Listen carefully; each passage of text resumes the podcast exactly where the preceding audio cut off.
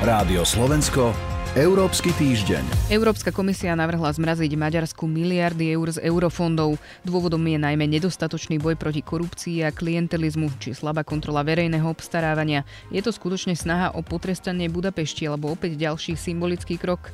To bude prvá téma Európskeho týždňa. V druhej časti sa pozrieme na slovenský plán pre poľnohospodársku politiku Európskej únie a prečo je to dôležité. Pri mikrofóne je Soňa Vajsová. Rádio Slovensko, Európsky týždeň. Návrh zmraziť Maďarsku miliardy eur z eurofondov rozoberiem teraz s analytičkou portálu Euraktiv Barbarou Zmuškovou. Dobrý deň. Dobrý deň. sedemnásť reforiem, ktoré maďarská vláda ohlásila, nepovažuje Brusel za uspokojivé. Ako krok zmraziť eurofondy teda Brusel vysvetľuje? Európska komisia vyhodnotila, že v rámci toho termínu, ktorý dali Maďarsku, neprijali všetkých týchto sedemnásť krokov. Oni dopredu povedali vláde Viktora Orbána, že keby tak urobili, keby ten papier pretavili do reality, tak to môže ich výhrady vyriešiť. Ale teraz hovoria, že napriek tomu, že nejaké tie novely parlamentom prešli, tak napríklad v tom novovytvorenom protikorupčnom úrade, ktorý jeho vláda sľubovala, v tom reálnom zákone zostalo veľa dier, cez ktoré by korupcia mohla prejsť. Napríklad tam bolo problematické nastavenie odvolávanie členov tohto úradu, alebo mal slabé právomoci voči vysoko postaveným členom aj vlády. Rozhodnúť o tom, že či sa zmrazia Maďarsku miliardy eur, majú členské štáty. Ako vyzerá tá diskusia? Tá diskusia teraz prebieha uh, tak neoficiálne.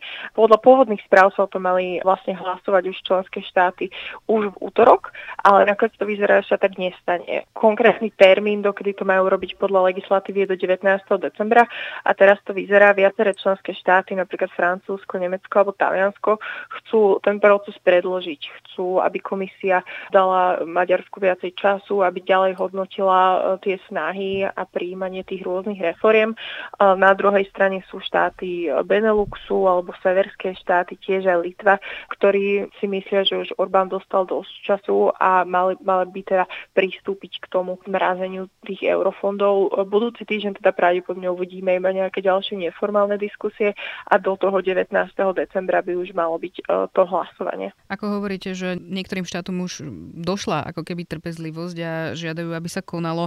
Európska komisia urobila niekoľko krokov na to, aby teda Maďarsku vyslala signál. Je to teda to, čo teraz vidíme, čo sa stalo tento týždeň, je to skutočne snaha o potrestanie Budapešti alebo ďalší symbolický krok? Respektíve je to nejakým spôsobom tá výstraha iná ako tie, ktoré sme doteraz počuli? Absolútne, je to veľmi praktická záležitosť. Nie, nejde už o žiaden signál. Reálne tu Maďarsku hrozí, že bude mať o pätinu eurofondov menej až do roku dvetisícdvadsaťsedem. Potom kritici hovoria, že, že vlastne pätina nie je až tak veľa. Vzhľadom na to, aké sú naozaj tie problémy v Maďarsku, tak rozumiem tomu argumentu, pretože ak je pätina eurofondov ohrozená korupciou, tak viem si predstaviť, že aj tie zvyšné miliardy, ktoré tam má Maďarsko, môžu byť podobným spôsobom ohrozené, ale takýmto spôsobom to teraz vyhodnotili tí právnici e, Európskej komisie a takto pravdepodobne predpokladajú, že je to právne čisté. Toľko Barbara Zmušková z portálu Euraktiv. Ďakujem vám za rozhovor. Ďakujem aj ja. Rádio Slovensko, Európsky týždeň. Európska komisia schválila slovenský strategický plán pre spoločnú poľnohospodársku politiku Európskej únie na roky dvetisíctridsaťtri až dvetisícdvadsaťsedem. O téme sa teraz budem rozprávať s Marianom Koreňom z portálu Euraktiv. Dobrý deň. Dobrý deň, prajem. Pán Koreň, ako zásadný tento dokument je pre slovenských poľnohospodárov a potravinárov? Je úplne kľúčový. Ono ide o dokument, na ktorý čakajú už prakticky štyri roky. Určuje slovenskú poľnohospodársku politiku najbližších päť rokov. Čiže všetky ciele, čo chceme ako krajina v agrosektore a na vidieku dosiahnuť. Je to plán, ktorý určuje, podľa akých pravidiel budú môcť poľnohospodári aj spracovatelia čerpať dotačnú podporu a s akými investíciami im finančne z európskych peňazí pomôže štát. Čiže je to tiež kľúčový dokument pre modernizáciu agrosektora. A treba povedať, že slovenské poľnohospodárstvo je takmer výlučne financované zo zdrojov Európskej únie, respektíve tá podpora zo štátnych peňazí je u nás tradične nízka. čo teraz možno v tomto roku výnimočne neplatí tie krízové podpory farmárom. Historicky je to tak. Slovensko ako štát chce otočiť kormidlo v poľnohospodárskom a potravinárskom sektore, tak to vie spraviť prakticky len z týchto peňazí. V tom balíku by mali byť, myslím, štyri miliardy eur. Vy ste spomínali teda, že súčasťou toho sú ciele, ktoré vlastne chceme ako krajina do budúcna dosiahnuť. Čiže čo je cieľom toho slovenského strategického plánu v oblasti poľnohospodárstva? Tým prvým cieľom je už tradične podpora príjmu poľnohospodárov, teda cez dotačnú podporu im zaistiť nejakú dlhodobú stabilitu aj pre nepriaznivé obdobie, či už z pohľadu klímy alebo cien, za ktoré predávajú svoju produkciu. Dva ďalšie ciele súvisia s tým, čo si zvolila slovenská vláda ako svoje hlavné priority. A tieto priority sú jednak produkčného charakteru. Tu zo strategického plánu cítiť, že ministerstvo chce podporovať hlavne produkciu komodít s takto vyššou pridanou hodnotou, čo znamená, že oproti súčasnosti sa znížia podpory pre to v úvodzovkách najjednoduchšie pestovanie, čiže menšie podpory dostanú pestovatelia technických plodín, obilia, olejnín a podobne. Podpora sa výrazne viac sústredí do živočíšnej výroby, teda chovateľom, producentom mlieka a mesa, a zároveň do tzv. Špeciálnej rastlinnej výroby, čiže k pestovateľom takých tých pracnejších plodín, ako sú napríklad ovocinári, zeleninári.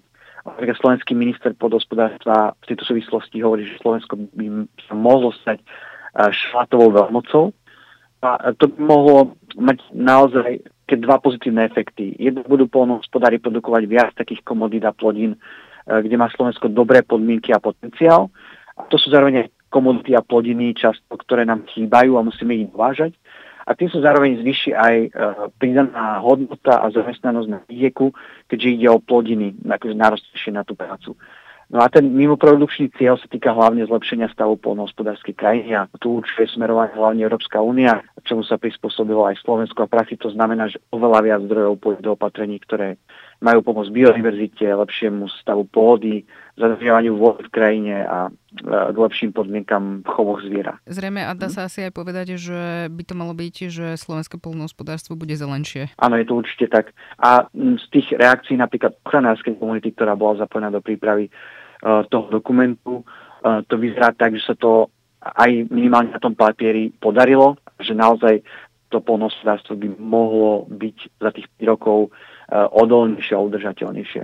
A odzrkadlili sa v diskusiách okolo tohto strategického plánu nejak obavy zo zneužívania agrodotácií, s ktorými sme mali problém? Samozrejme, v tých diskusiách o nastavení strategického plánu bolo cítiť m, tak vo vzduchu, že Slovensko o tom rokovalo s Európskou komisiou v čase, keď prebiehala a stále prebiehajú súdne procesy s ľuďmi, ktorí v minulosti rozhodovali o prideľovaní agrodotácií a dnes sú podozriví toho, že pri tom robili aj podvody. Ono, hoci poľnohospodárska platobná agentúra získala už naspäť plnú akreditáciu pre vyplácanie dotačných podpor, tak napriek tomu ešte stále pod, pod drobnohľadom Európskej komisie. A tam nie je len o podvody, ale o to, že v platnej agentúre vo všeobecnosti nefungovali najlepšie procesy, ktoré mali aj vo vzťahu k Európskej únii nejak garantovať to riadne využívanie európskych peňazí. Tu treba povedať, že ministerstvo aj v spolupráci s platobnou agentúrou prijalo naozaj veľa opatrení, ktoré by tie pochybenia v budúcnosti mohli eliminovať. Čo ale v tom novom programovom období môže byť opäť veľká výzva pre platobnú agentúru je, že strategickým plánom sa zavádza veľa nových dotačných schém, ktoré budú fungovať podľa úplne nových pravidiel, novej logiky, či už ide nové ekologické dotácie alebo platby pre menšie farmy. Čiže pre platobnú agentúru respektíve platobná agentúra bude mať v najbližších mesiacoch čo robiť, aby to všetko dokázala sprocesovať a vyplácať poľnohospodárom hneď všetky nové dotácie na čas a z nejakých chýb. Uzatvára Marian Koreň. Ďakujem vám za rozhovor. Ďakujem veľmi pekne. Počúvali ste Európsky týždeň, ktorý pripravili Soňa Vajsová a portál Euraktiv. Rádio Slovensko, Európsky týždeň.